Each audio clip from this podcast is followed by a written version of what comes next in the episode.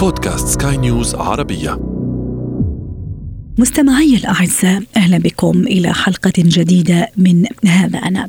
اليوم سأحدثكم عن مخترع ورجل أعمال أمريكي.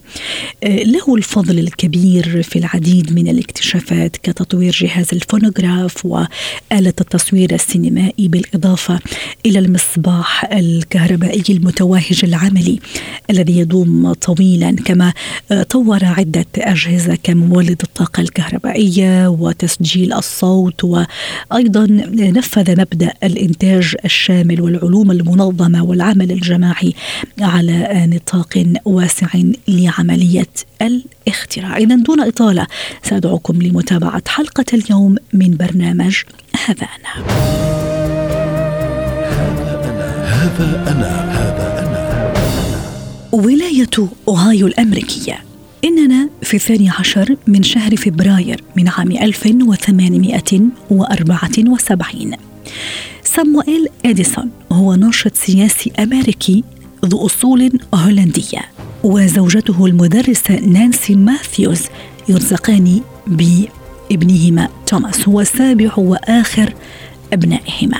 يكبر الطفل توماس ثم ما لبث وأن أصيب بالتهابات متكررة في الأذن. وهي الالتهابات التي أثرت في وقت سابق على حاسة السمع ثم قضت عليها بشكل كلي تقريبا. توماس الطفل الصغير كبقية أقرانه في هذه السن التحق بالمدرسة. لكن المعلمين كانوا دائمي الشكوى من توماس يقولون بأنه قليل الانتباه ومفرط الحركة. الأمر لا يزال كذلك رغم مرور أكثر من عشرة أسابيع. سريعا والدة توماس تأخذ القرار المتمثل بالتكفل بتعليمه في المنزل بعيدا عن مقاعد الدراسة. توماس الآن في الحادية عشرة من عمره والآن يتلقى تعليم منزلي يعني في البيت.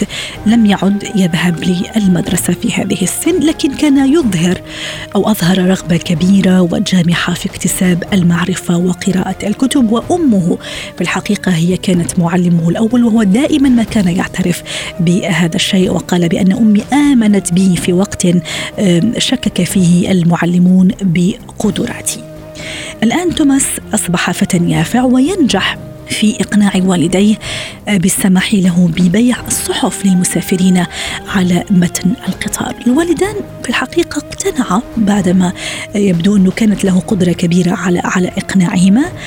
اقتنع الوالدان وفعلا الطفل توماس مضى في بيع مضى في هذه الفكرة وراح يبيع الصحف. ثم سرعان ما أسس أول جريدة أو صحيفة خاصة به وهو في هذه السن الصغيرة. استغل بذلك معرفته أو معرفته بالأخبار التي ترد إلى محطة القطار. ومن هنا كانت الانطلاقة الأولى نحو العديد من المشاريع الريادية لتوماس إديسون. الفتى إديسون الآن في ربيعه الخامس عشر. الآن هو أصبح عنده قدرة على استخدام جهاز التلغراف بكفاءة عالية. أهلته فيما بعد لأن يكون عامل تلغراف في عام 1868 توماس إديسون الشاب الآن هو في العشرينيات من عمره يقرر أن يشد الرحال إلى بوسطن ليحسن من وضع عائلته المادي. وهناك بدأت رحلة إثبات الذات لتوماس إديسون.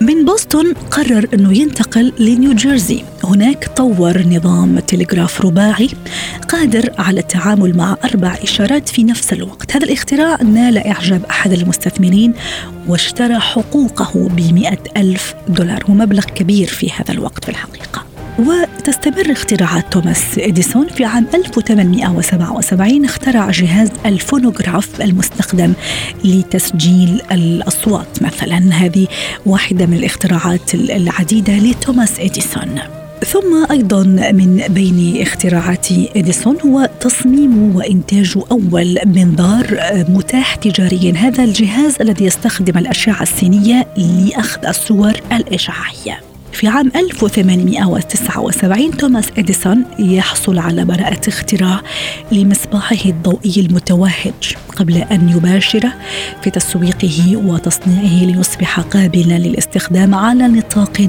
واسع. ثم على مدى السنوات الأخرى كان إديسون أو انتقل إديسون من كونه مخترع إلى كونه مشرف على مصانعه ومنشآته ودائما ما كان يفتخر بأنه ينبذ العنف ويجانبه وأنه لم يخترع أي شيء يدعو إلى القتل أو أي سلاح مخصص للقتل. نحن الآن في عام 1931 تحديدا في 18 من أكتوبر. إديسون يبلغ من العمر 84 عاما. هو في بيته بينما كان في بيته يفارق الحياة نتيجة مضاعفات بمرض السكري. طبعا العالم حزن حزنا كبيرا وودعه بطريقته الخاصة. لدقائق أطفئت الأنوار حول العالم تكريما لنهاية الرحلة المضيئة لهذا الرجل الذي أضاء العالم بمصباحه. هذا أنا هذا أنا.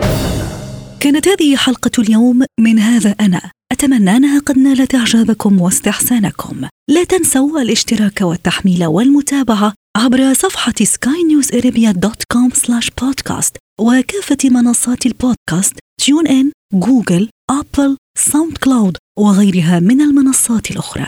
هذه تحياتي. أنا أمال شابة في إعداد وتقديم هذه الحلقة. وتحية مخرجها نوال بولس.